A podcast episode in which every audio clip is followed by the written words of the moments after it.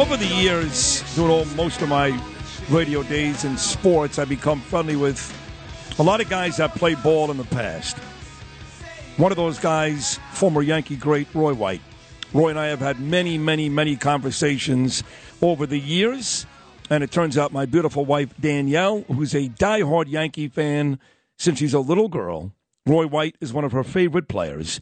So she's excited about this, as I am. His new book, Roy White, From Compton to the Bronx. I do want to thank Murray Bauer for helping with this. A young man from Compton rises to the highest levels of baseball greatness. Roy White played on the New York Yankees from 1965 through 1979. Played alongside greats Mickey Mantle, Roger Maris, Whitey Ford, Thurman Munson, Reggie Jackson, Catfish Hunter, and many others. Today, Roy White sits among the greatest all time Yankees in most offensive categories. Went on to play in Tokyo for a while as well, and one of their greatest, too, right behind a guy like Sadaharu Oh. So uh, here he is, one of the classiest and nicest men ever to don a uniform, let alone a Yankee uniform, my friend Roy White. Good morning, Roy. How are you, buddy? Hey, good morning. Good to be back with you. It's been a while. It has. It's nice to be back with you, too. It has been a while. I knew you were writing a book. I didn't want to bother you. Uh, before we get to your life, I know one of your teammates between 1965 and 1969, yeah. Joe Pepitone, All just right. passed away. That'd be tough for you. Yeah, I'm really greatly saddened by that. Uh, uh, I've been in contact with Joe over the years and usually speak with him once every, you know, couple of months uh, to check on him, see how he's doing and everything. And I think uh, the last time I spoke to him was probably uh, two or three months ago, and uh, you know he was in good spirits, feeling great, you know, in good health and everything. Uh, you know, he had no complaints. So I was kind of shocked to hear that news yesterday, and uh, as I said, greatly saddened. That was said, yes, and of course Joe was uh, quite a character, all star too, like you were, you know, doing those before the great transition, the Reggie Jackson years, and a lot of folks came out to the ballpark just to watch guys like you and Murcer and Pepitone. He had the hair dryer blowing his hair and all that stuff. And it was it was so you know there there is one thing I want to say to you, and don't get mad, Roy, because you're such a classy, nice guy that you may get angry with me. But I got to tell you, when the Yankees retired Paul O'Neill's number and put him in Monument Park this summer, I love Paul. Paul won many championships in the Bronx, and to Paul's credit, never left and is still a Yankee working on the Yes Network. But the truth is, he spent a lot of years in Cincinnati. He won a World Series with Piniella in Cincinnati. You spent your whole 15 year career with the Yanks. You were a guy that people came to see, you, Murcer, when no one else was good on the Yankees. And even when they got guys like Reggie and Catfish and started winning World Series, you were still an integral part of the Yankees' success. If any Yankee belongs in Monument Park, Roy White. It's you. So if Randy Levine, the president of the Yankees, is listening right now, uh, it is it is a disgrace that Roy White is not Monument Park. I said my piece. I, I, hear that from a lot of fans, uh, Sid. So uh, uh, it's not anything that I don't I don't lose any sleep over it. So you know what's funny? Uh, you say that for me to decide that. But, but, over the years, players have said to me, "If I don't make the Hall of Fame, I don't care." And then when they made the Hall of Fame, they, they were honest with me and said, "You know what? I really did." so you really would like to be out there, but I know I know how you are. You're such a, a great man. You wouldn't say it. You know, Roy. One of the interesting things about your career is you were on with me two years ago during Black History Month, and you talked about how early in your career you actually had to stay. And if I'm wrong, correct me but you want to stay in different hotels than some of the white players. That you went through some of the similar stuff Jackie Robinson went through. Is that not true early in your career? Yeah, that's true. Uh, it, it wasn't as harsh as Jackie. There's no doubt about that. Uh, the stuff he went through was far greater than anything I experienced. But uh, there was still a lot of segregation in the South. And uh, if any of your listeners out there ever saw the movie The Green Book, Yes. Uh, that was kind of part of my life. Uh, my my first couple of years in the minor leagues was a uh, have, having to stay in the black hotels or somebody's home uh, whenever we went into another city. So uh, uh, it really opened my eyes, you know, because I, I grew up in California and never experienced it. You know, I had heard about it and everything, and uh, until you experience it firsthand, uh, uh, you don't know how disheartening it it was, you know, to be treated that way. And how did it change when you got to the Bronx in 1965? What was that experience like? Your first year with the Yankees in the Bronx. Well, 65, I, I was a, a September call up. I was down in Columbus, Georgia, and uh, you know the last couple of years in the minor leagues, civil rights legislation had been passed, and I was finally able to stay in some of the hotels with my teammates because I went two years without staying in the same hotel uh, with my teammates, you know, down in the South. So uh, coming to the Yankees, though, that that that was uh, you know one of the big moments in my life. Getting that September call up, had no idea the Yankees were going to call me up. You know, I was already making reservations to go back to Los Angeles, and uh, uh, Loren Babe called me in the office and uh, says to forget about your reservations to Los Angeles, Roy. Uh, Yankees just called you up. Uh, you're going to be on a plane tomorrow, and you're going to join them in New York. And, wow. Uh, wow, you know, I just couldn't believe it. I was, you know, so excited, and uh, this is actually my second trip to New York now because uh, I had been to New York in 1964 after I suffered an injury down in Columbus. Uh, uh, I ran into uh, Lee May in a collision at first base and had a fractured rim of the eye socket. You know, his elbow when he was trying to catch the ball, it slammed right into the side of my face. Aye. And I uh, had came up in '64 to go to Lenox Hill Hospital, but had a chance to go to Yankee Stadium and come into the clubhouse at that at that time, and then watch the game, and then went to the hospital. Didn't need the operation, and later went back to Columbus. So it was actually my second time coming up at this. Mm. You know, coming at that Yankee clubhouse with Mickey Mantle and Roger Maris, Elston Howard, uh, Pepe Pepitone was there, and uh, Whitey Ford, all those guys. Wow. And uh, said I was watching these guys in the World Series when I was. I mean, unbelievable. How could I be here with these guys? They're still here. You know, it was amazing. But then one by one, those guys started to disappear and retire right. and go away. And, you know, it's funny. I'm a Met fan, you know that, but um, I certainly appreciate the great Yankee players. And I love you to pieces. But, um, you know, with the Mets, won the World Series in 1969. It was your fifth year here in New York, fourth year if you consider your September call up uh, with the Yankees right. in the Bronx. So I don't know if you guys were celebrating with the rest of New York, but how about that summer between the Jets and the Mets and the Knicks? 1969 in New York was wild. Yeah, that was really crazy. And yeah, one of the reasons I signed, you know, when I first signed with the Yankees in uh, in 1960. Uh, 61, I guess that's when I signed my contract. I didn't go out to 1962, but I said, geez, once I get up there, I'm going to be in the World Series every year. you thought so, right? Right. That, that waited, team. Yeah. I yeah. had to wait 11, 11 years. 11 years. Right. And that would have been. The ironic thing about that, Sid, was yeah as a kid, I was a Cincinnati Reds fan. Oh boy! You know they had yeah. the cut sleeve uniforms. Yeah, they could hit. You had guys like you know Ted Kluszewski, Gus Bell, Wally Post. Later on, Frank Robinson, Vada Pinson, and those guys. And lo and behold, our first World Series will be playing the Cincinnati Reds, the Big Red Machine. But that was a blessing in disguise because you didn't face the Robinson Pinson guys. You pay, you face, of course, the Big Red Machine, and you took on guys like uh, Joe Morgan and Pete Rose and Johnny Bench. But that was a right. blessing in disguise, Roy, because you got your asses kicked so badly by Cincinnati. You got swept in that series that George Steinbrenner said afterwards, uh uh-uh, uh this ain't going to happen again. So he made a little bit of a deal after that World Series, and he brought in a guy named Reggie Jackson. And after that, things went pretty well, right, Roy? yeah, that, that, that was a big turning point for us. Uh, he was probably the last ingredient, you know, to have that big bat, uh, that big presence of his in the middle of the lineup, and and uh, he proved time and time again that he was uh, a big time player when it was a big game on the line.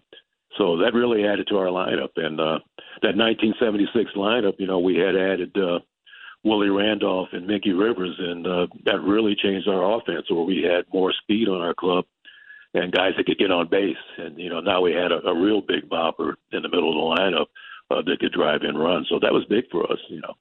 How was so it though? all was said about Reggie, he did come through. No, listen, he came through big. Yeah, I mean that, that, that game against the Dodgers in the summer of '77, three home runs off three different Dodger pitchers, right. and you know you win it again in '78, and you get there in '81 again, then he's gone. But you know, you look back at those days, Roy, and you're such a, a serene, tranquil, beautiful guy, but you couldn't say that about, I don't know, Reggie Thurman, Billy. And uh, all we hear about, even to this day, 40 plus years later, is that turbulent Yankee clubhouse and the dugout and the bites between Steinbrenner and Martin and Reggie. Are those overstated or understated? Uh, sometimes I think it was overstated. Uh, we still had good chemistry in that clubhouse. You know, when it was time to play ball, uh, we all rooted for each other, pulled for each other in the dugout, and uh, we blended as a team. You know, we were a tough team, had some tough characters on that team. So on the field, uh, it was different than the stuff off the field. yeah. I, I, never let it bother me. A lot of things I didn't even know were going on. you You're know, smart. Uh, yeah, you stayed away I was always that. focused on, you know, what can I do? I want to be in the lineup. You know, I want to help the team. And, you know, that was always my goal. Uh, you know, coming up with the Yankees was – to be the best all around player that I could be. Yeah. Yeah, because I knew I wasn't great in, in any one area, but I felt that if I could do a lot of things, such as hit and run, I could lay down a bunt, hit the sac fly, you know, get on base. Uh, that the managers would like me. They didn't want to have me in a lineup. Yeah, you know? yeah. So, so, that kind of worked out, I'd have to say. Yeah, it worked out in a big way. You were a multiple All Star. It kind of made me sad just now because – when I was a kid growing up, I love players like you. Like you said, guys that went to sacrifice themselves to bunt a guy, move him over, guys that would steal a base. I mean, all those things are gone. They're gone. I read about a guy like Mike Trout. God bless him. Great player. Great player. One of the all time greatest. They already have him yeah. in the top 10 players of all time. Are you kidding me? He hasn't had one big at bat yet in his whole career. And all these arts that guys like, and you're laughing because you know I'm right, all these arts that guys like you took so seriously and made baseball the fundamental, beautiful game that it was, they're basically gone, Roy. They're gone. Well, to a lot of people, uh, under today's sabermetrics, you know, I stand out with those numbers yeah, now. Yeah. They didn't have that in my time, you know, the on base percentage and the WAR and all that stuff. and now that they have that, I find out that I rank in the top ten in you know some of these categories. with guys are in the Hall of Fame. You know, awesome. that's actually great. Yeah, it worked out for you. I see some of this stuff, but I used to have to write down stuff on a piece of paper during the year, like you know how many times I hit behind a runner, gave myself up, sacrifices to try to negotiate a contract because none of that information was available back no, then. not back then. So, what was uh, it like when uh, the early '70s when Steinbrenner bought the Yankees? For basically nothing and uh, turned him into this powerhouse that it's been now for the better part of 50 years. Your first interaction with George Steinbrenner, how did that go? Well, you know, he, he came in and spoke to the team and everything when we uh, when he first took over the club, but I didn't I didn't have a lot of personal interaction with him. But you could see uh, that he was determined to have a winner, and, that he had a kind of uh, his mental attitude was that of like a football coach. You know, uh, you can get mad and tough and go out there that that was going to help you win. you know, that was his yeah. mentality more. But uh, you could see that things were going to change. Uh, CBS had done nothing really to improve the club. They didn't put any money into the club, and that all changed when George came in. Uh, all of a sudden, we started, you know, getting some players, adding players to the club, like Graig Nettles, Chris Chambliss. You know, Gabe Paul came in as the general manager, made some great deals and everything changed. So you know, a lot of the credit has to go to George. Yep uh, even with all his idiosyncrasies, you know, he's kind of like a Jekyll and Hyde character. You know, one day he could be pat you on the back and say you're great, the next day you might not even talk to you. Well, listen, I got news for you, Roy. A, a lot of great leaders uh, actually work that way. I'm being honest. They, you know, there's a lot of crazy that goes into a great leader. You know that, so I'm not no surprised. Doubt, yeah, no he, he was that. But I tell you, with all the great stuff you went through, Roy, and the All Star years as a younger player, then making the smooth transition to the teams that won the World Series in 77 and 78 and got back in 81. Every Yankee I talked to, and I'm very close, as you know, with Bucky Dent, very, very close. And the day that Thurman died is still the day that Yankees on those teams remember the most. In fact, Bucky was telling me that a lot of folks thought Bobby Murcer was on that plane too when he was killed, which of course he wasn't, thank God. But the right, day that right. Thurman died, you know, Roy, that was the first time in my life I was 12 years old. I was in a bungalow colony in upstate New York, and it was I was born after Kennedy got assassinated. That was the first time I saw grown men cry the day that Thurman died. Yeah, it was this. Uh, oh man, that, that was one of the toughest days I ever went through in my life. Uh, uh, I sat next to Thurman in the clubhouse, you know, for the the ten years that he was there. You know, so uh, Thurman was like the first guy every day that I saw uh, when I went to the ballpark. Uh, we sat together on a lot of uh, plane flights, uh, and he talked about his life, what he was going to do after baseball and everything. I, I've watched him when he studied the manual to become a pilot. So uh, it really affected me greatly, you know, being one of the, the closest guys to him on the club. And uh, that's a day I'll never forget, you know, and it, it was really tough because hmm. uh, I've never lost anybody, you know, that close to me like that, you know, yeah. in my life. And here was a guy that I, you know, saw every day, and all of a sudden he was gone. So uh, it was really a tragic thing, really tragic. Yeah, it really was. Um, where do you put Aaron Judge? coming off that record season last year, 62 home runs. He went past Roger Maris, winning a deserved MVP, getting uh, you know like 80 billion dollars every guy. Uh, where do you put where do you put Aaron Judge now? Do you consider him one of the all-time greatest Yankees, or, or not yet? Not there. Well, I think you'd have to consider that he that he is right now off of that season. You know, uh, just as Roger Maris who really had a short time with the Yankees you know, had the great, uh, you know, 61 home runs. And uh, I think the next year he hit 39 or, or 40. And, and after that, he never approached those numbers again. But, you know, he's yeah. in Yankee history as one of the greatest, you know, players that put on a Yankee uniform. Uh, you still got to have the test of time. You know, you got to be able to to maintain that and, and do some of those things again. But I certainly think that uh, that he's capable of doing that. Uh, uh, I like the way he swung the bat last year. Uh, that was the best I've seen him. You know, he was more relaxed and comfortable at the plate. You know, not swinging at the bad pitches out of the strike zone. He stayed within himself. So uh, I don't I don't see why he shouldn't be able to to maintain what he did. The book uh, comes out the second week of April. Roy White from Compton to the Bronx, and I mean what I said, with Randy Levine. There is no excuse, my friend Roy. And I'm telling you right now, when it happens, I'm going to be there, Roy, and I'm going to be the guy that actually stands in front of your monument and says, that's it's finally done. Thank God. Uh, for people that uh, are going to go buy this book, again, that magical career, early days with Maris and Mantle and Ford to the days right. of Reggie and all those great teams, and still a fervent New York Yankee fan now. Roy, I haven't played a Yankee game in over 35 years. Still loving this organization. What do you want people to take away from Roy White as a New York Yankee? well, yeah, I think for uh, for young people, especially any kids uh, that read the book or you know they're into sports. Uh, I just wanted them to see uh, what I had to go through to get to the top. That if you have a lot of determination uh, and you practice hard and you work at it and you have a dream and you believe in it, you know that it's possible uh, to get up to the to the big leagues and achieve that.